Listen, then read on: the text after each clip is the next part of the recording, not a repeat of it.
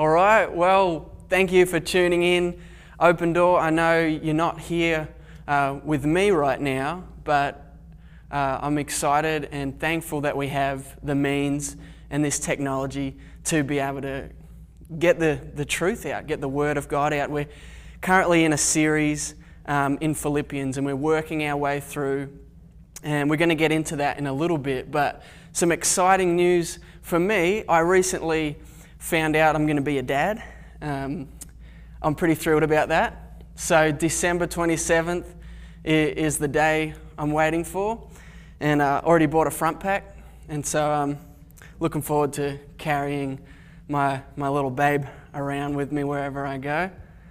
Um, but I was thinking about being a dad and what that entails, and thankfully, I already had some dad jokes um, kind of in my pocket, up my sleeve, and they've already been coming out for a while now. Uh, but I was thinking, dads tell stories. Sometimes they're not good stories, sometimes they're uh, bedtime stories. And so I came up with a little story to share for you guys this morning. This is how it goes. There once was a bricklayer named Joe. Now, Joe was a great guy, he was a hard worker, but he never quite felt enough. There was a young lady that just so happened to work at Joe's favourite coffee shop, and it made his heart stop when she'd make him his double shot latte every morning when he'd come in. And it made him stop in his tracks when she'd give it to him and say, Here's that cup of Joe, Joe. So Joe was pretty smitten, but he thought to himself, This Karen Weaver, she's never going to go for me. So straight to the barber he went, got himself the freshest cut. He said, uh, You can add a splash of colour in if you want. And he went down to the mall and decked himself out in the latest fashion trends. And he headed straight back to see Karen Weaver behind the, the bar at the, at the coffee shop. And he ordered his double shot latte. And to his horror, she said, Oh, do I know you? And, and he stammered and he said, It's me, it's Joe. Oh, and she's like, Oh, I couldn't tell. He said, I, I just so wanted to impress you, and I thought maybe if I looked good enough, you might notice me. And she looked at him and she said, Joe, it isn't all the stuff that makes you good enough. It's your heart that I'm drawn to. It's a little bit cheesy, but sometimes dads are cheesy too. In the following verses, we're going to hear from Paul urging the church in Philippi to not be deceived into thinking that they've got to look good enough in order to be seen as righteous before God. So let's read from Philippians chapter 3, verses 3 to 11. This is what it says For we are the circumcision, who worship by the Spirit of God and glory in Christ, and put no confidence in the flesh, though I myself have reason for confidence in the flesh also. If anyone else thinks he has reason for confidence in the flesh, I have more. Circumcised on the eighth day of the people of Israel, of the tribe of Benjamin, a Hebrew of Hebrews as to the law a Pharisee as to zeal, a persecutor of the church as to righteousness under the law, blameless. But whatever gain I had, I counted as loss for the sake of knowing Christ. Indeed, I count everything as loss because of the surpassing worth of knowing Christ Jesus, my Lord. for his sake, I have suffered the loss of all things and count them as rubbish in order that I may gain Christ and be found in him, not having a righteousness of my own that comes from the law, but that which comes through faith in Christ. The righteousness from God that depends on faith, that I may know him and the power of his resurrection, and may share in his sufferings, becoming like him in his death, that by any means possible I may attain the resurrection of the dead.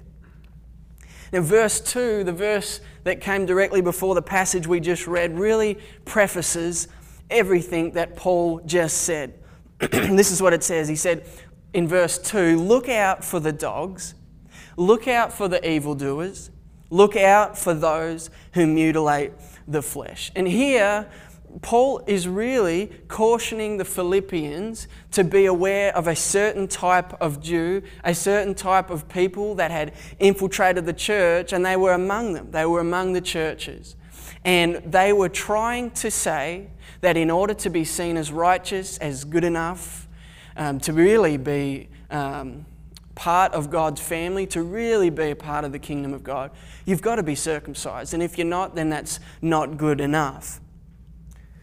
And Paul actually talks about these people quite a lot in the book of Galatians. And in Galatians 6, verse 12, he says of these people, he says, It is those who want to make a good showing in the flesh who would force you to be circumcised. They were a people that wanted to look good. They were a people inwardly focused and they were a self righteous people. And in Paul's letter to the Galatians, he actually accuses them of turning to a different gospel. See, they'd fallen into living by works and not by faith. And he goes on to say in the next verse in Galatians, he says, There is no other gospel. He says, Not that there is another one, but there are some who trouble you and want to distort the gospel of Christ. There was a heresy that had invaded the church, and it was this justification by works of the law. And, this was the different gospel Paul refers to in Galatians 1 6. And now, in his letter to the church in Philippi, he's not saying, You've done this. He's saying, Don't do this. He's saying, Do not succumb to this. It is, it is a distortion of the gospel. It may sound right, they might have lofty speech, they might have good arguments, but it is not the gospel that was preached to you. He says, even if an angel tells you something other than the gospel that you heard at first, he said, do not listen to them. Have you ever been deceived? Have you ever been led astray? when I was uh, about 16, I, uh, I left school and I actually started a plumbing apprenticeship of all things. And I don't know what apprenticeship culture's like in America, but in Australia, the apprentice is the very bottom of the rung and he gets the jobs no one else wants to get and he is the butt of all the jokes. And uh, he gets pranked on quite a lot. He gets led astray quite a lot. And this was definitely the case for me. One day uh, in, in my apprenticeship uh, we also did a lot of roofing, a lot of re roofing with corrugated iron, and we were, we were on the top of a third story factory one day. We were, re, we were redoing the roof, and we were taking off the big old roofing iron sheets and laying them in a pile. And one of the guys I was working with, he said to me, uh, These sheets are going to blow away. I, he said, I need you to go down to the bottom and get me a long weight. And I thought that sounds reasonable. Long wait, something to stop these roof sheets blowing away. So off I trotted down three flights of stairs to the bottom, and I spent probably about 20 minutes unable to find a long wait. And I found a factory worker and I said to him, I can't find a long wait. Do you know where I can find a long wait? And he, just laughed at me and he said, Mate, you're doing it. and I thought to myself, I've been led astray here. I thought he meant one thing, but obviously he meant quite the opposite. And I was definitely waiting a long time. but Paul is urging the, the Philippians here. He's saying, don't be led astray. It may sound good, but don't be led astray. Do not allow anything or anyone to distort the gospel of Christ. So, verse 3, after saying all this, after prefacing that, he says, For we are the circumcision. And I'm thinking to myself, okay, he's just said, Beware of those that are trying to say you've got to be circumcised. And then he says, This is who we are. So obviously, Paul's talking about something that goes deeper, that goes beyond the outward sign. What is he talking about? I think we need to go back to Abraham to get a little bit of a handle, a bit of a grasp on what he's talking about here. So we go back to Genesis chapter 15 and we find that God is making a covenant with Abraham. And Abraham's getting pretty old now, he's getting on in years. And in, in Genesis chapter 15, verse 5, God says to Abraham, Look toward heaven and number the stars if you are able to number them. And then he said, So shall your offspring be. He's saying to Abraham, Look, I know you're old and you think you're past the age of having kids, but as many stars as you can see, you are going to have offspring that many. And the very next verse, Genesis 15, verse 6 says, And he believed the Lord, and he counted it to him as righteousness.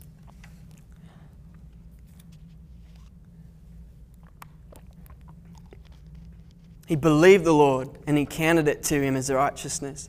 And two chapters later, in Genesis 17, verse 11, the Lord says to Abraham, You shall be circumcised in the flesh of your foreskin, and it shall be a sign of the covenant. It shall be a sign of the covenant. So here's a question. I've already given you the answer, but this will, this will be a test to see if you've been listening. Was it circumcision that granted Abraham righteousness before God? Was it something he did? Was it something he mustered up? Or did he do something that all of a sudden was good enough? Uh uh-uh. uh See, our salvation and our right standing before God has always been based on faith. It's always been faith in what God has revealed. Since the very beginning of time, it's not just something that came into being when Jesus came and when he died, that all of a sudden now it's based on faith. Since the very beginning of time, all of God's plan to bring mankind back to himself, it has always been faith on what God has revealed. And when we look at God's plan of salvation, we see that He has been prog- progressively revealing the plan of bringing mankind back to Himself. And we see it culminating in the work of Jesus on the cross and His resurrection. And so it is still the same faith in what God has revealed. By faith, Abraham believed God, and uh, by faith, God granted righteousness unto him. It's always been faith in God, faith through God, faith by God. He is the source of our salvation and our righteousness. It is no work of the flesh, no certain good deed, no life well lived. It is only by God and by faith in what He has revealed. And now, the fullness of God's revelation has been revealed to us in the person of Jesus Christ, the God, man, King, King of kings, Lord of lords, name above every other name, and by faith we have believed in him. And so he says, We are the circumcision. And it's not because of what we've done, it's not an outward sign. It's not looking good enough. It's not ticking a box on a list. It's not memorizing enough verses. It's not going to church without missing a Sunday. It's not helping enough old ladies across the road. It's not going enough days without swearing. Paul says in Romans 2:29, circumcision is a matter of the heart, by the spirit, not by the letter. I want you to get this. Circumcision being a matter of the heart has always been the heart. But now where once the outward sign pointed to the reality of the inward, in Christ, He is both the bringer of, the, of life to the inward and the ability to live that life on the outward. Let me say that last part again. In Christ, He is both the bringer of life to the inward and the ability to live that life on the outward. It's both. It's only in Him. It's not that He does something and then I have to strive to meet up to that or show Him um, how thankful I am and, and just try and look like Him. He's the bringer of the life and He's the producer of the life.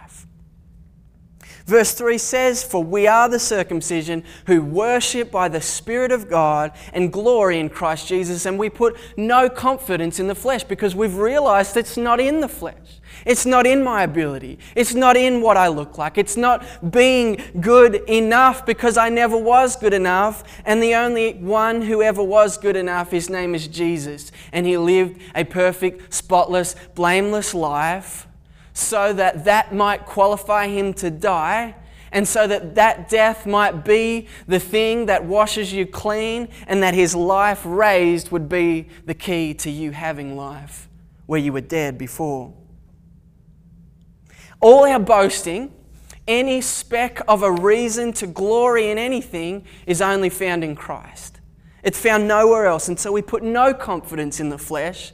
Our confidence is not in what we can do, it is in what Christ has done and will continue to do in and through you. Paul goes on to say, though I myself have reason for confidence in the flesh also. He says, if anyone thinks he has reason for confidence in the flesh, I have more. Bit, uh, bit confident, Paul. He said, circumcised on the eighth day of the people of Israel, of the tribe of Benjamin, a Hebrew of Hebrews as to the law, a Pharisee as to zeal, a persecutor of the church as to righteousness under the law, blameless. See, there was a sense that Paul's giving off here that from an outward perspective, one could adhere to these things. From an outward perspective, you could um, not do, you could achieve a certain sense of what the law was requiring. But what we are beginning to see that Scripture has been saying all along that it was always deeper than the outward. And the outward has always it was always meant to show us that on the inward we couldn't do it and we needed someone to do it for us. Paul lays out this lofty rap sheet. He says, I've got reason to have confidence. This resume of all resumes. He even has the confidence to say, in regard to the law, my life looks better than most of yours does.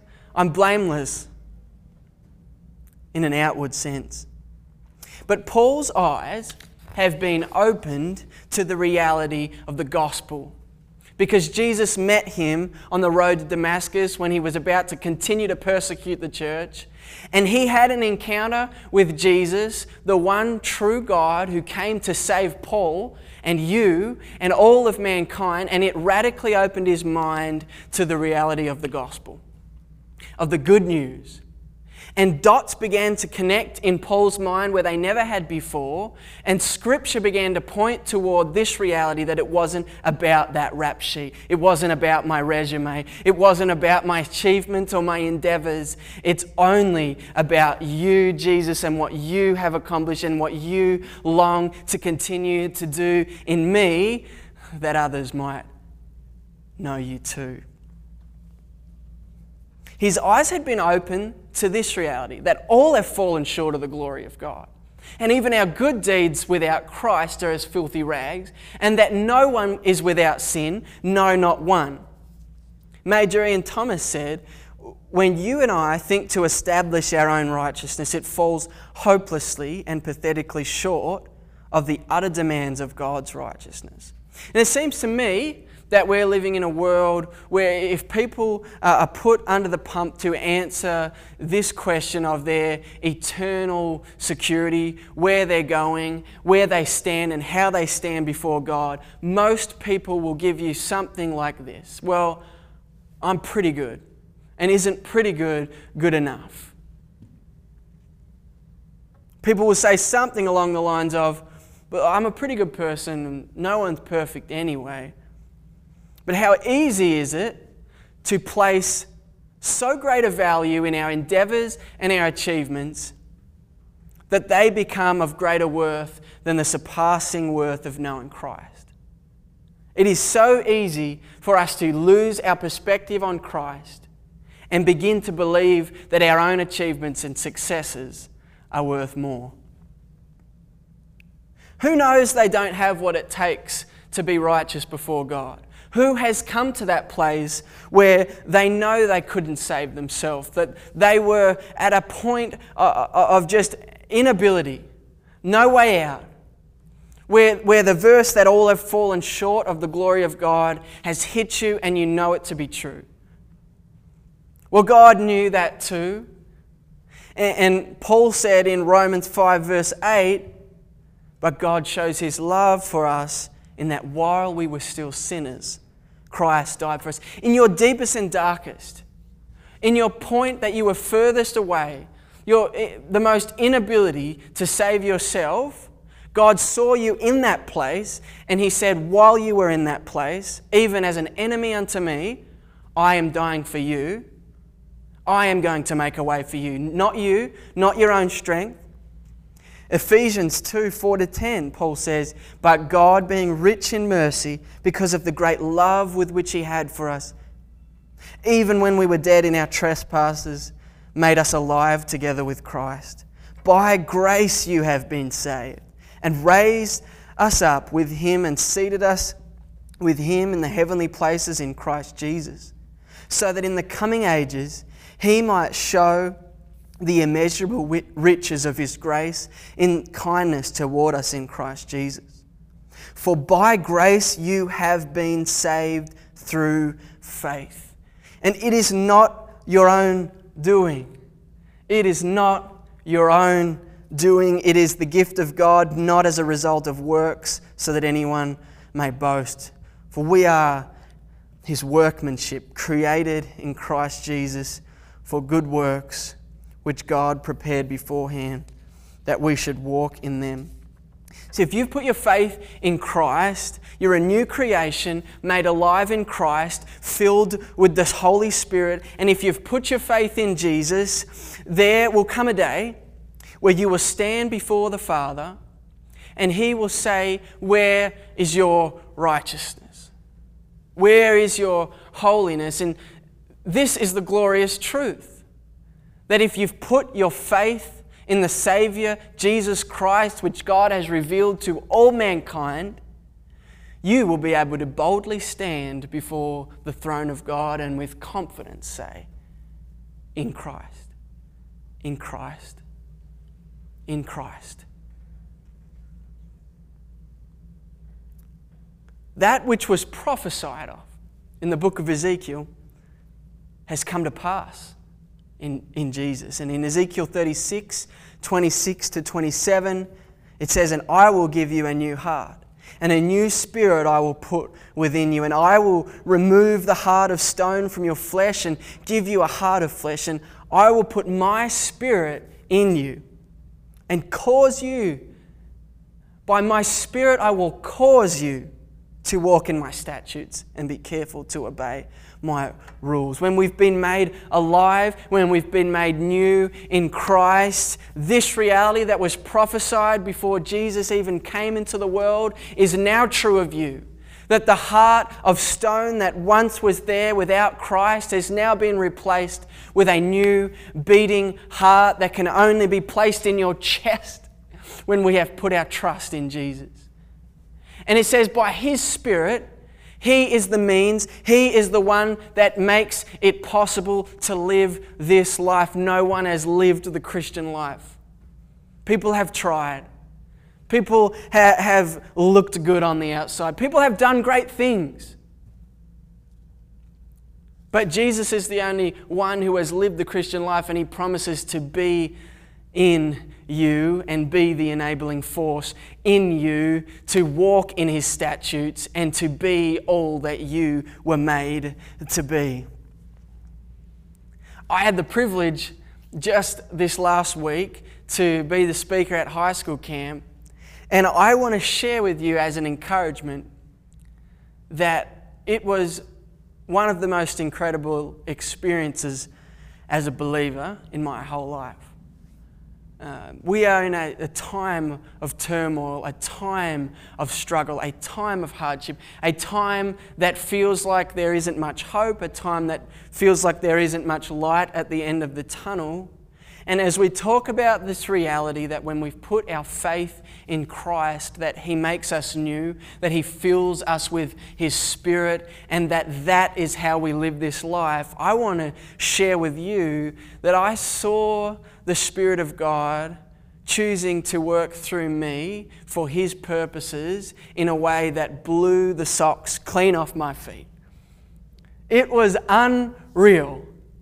I, I went into that camp and I just prayed, God, I know the good news of your gospel. And I know that there are young people in this place that need it to go from their head to their heart. They need to know you not just know about you. They need to actually know you to the point that each day when they woke up, they long to walk with you and they long to know what it means to be indwelt by your spirit, to be led in your ways, to want to hunger after your word. And there was a climax to the series, to the theme of camp. It was wilderness, where we where we were on the last night talking about the presence of God and how He has always longed to dwell in the midst of His people.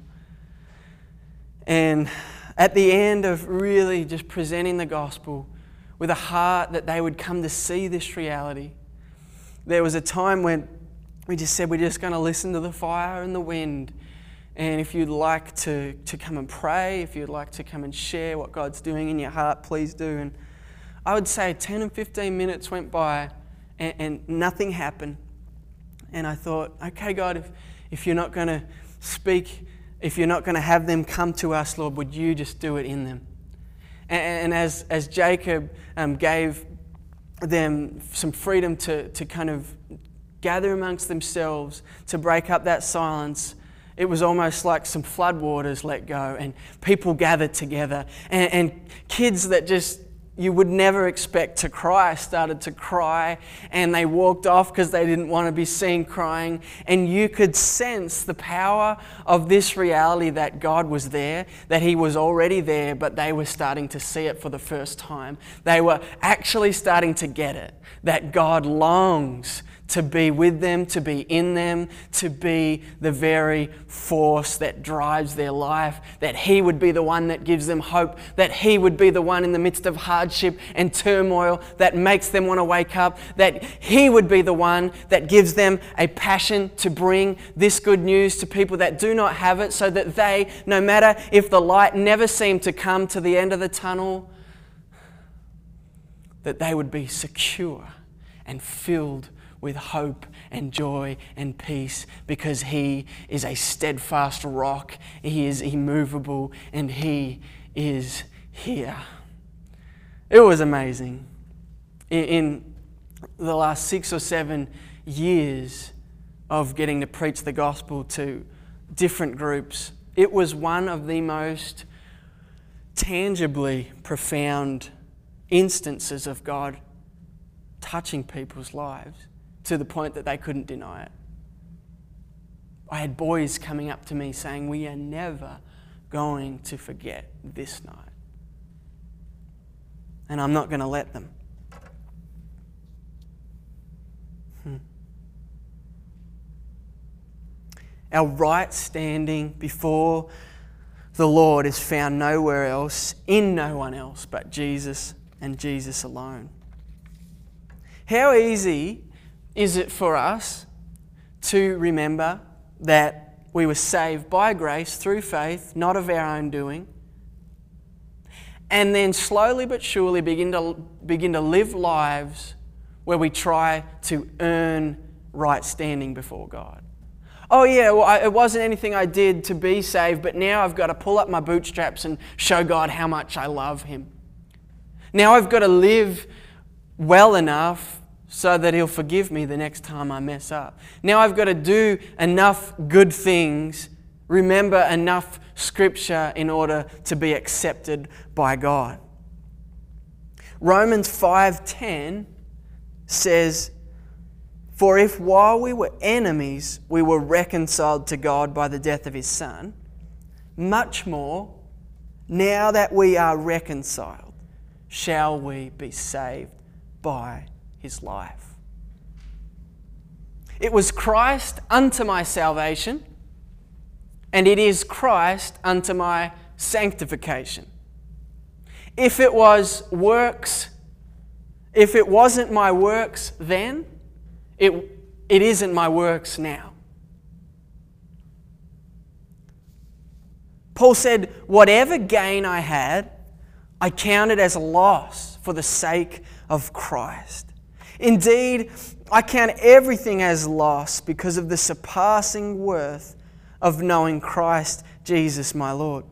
For his sake, I've suffered the loss of all things and I count them as rubbish in order that I may gain Christ and be found in him, not having a righteousness of my own that comes from the law, but that which comes through faith in Christ, the righteousness from God that depends on faith, that I may know him and the power of his resurrection and may share in his sufferings, becoming like him in his death, that by any means possible I may attain the resurrection of the dead.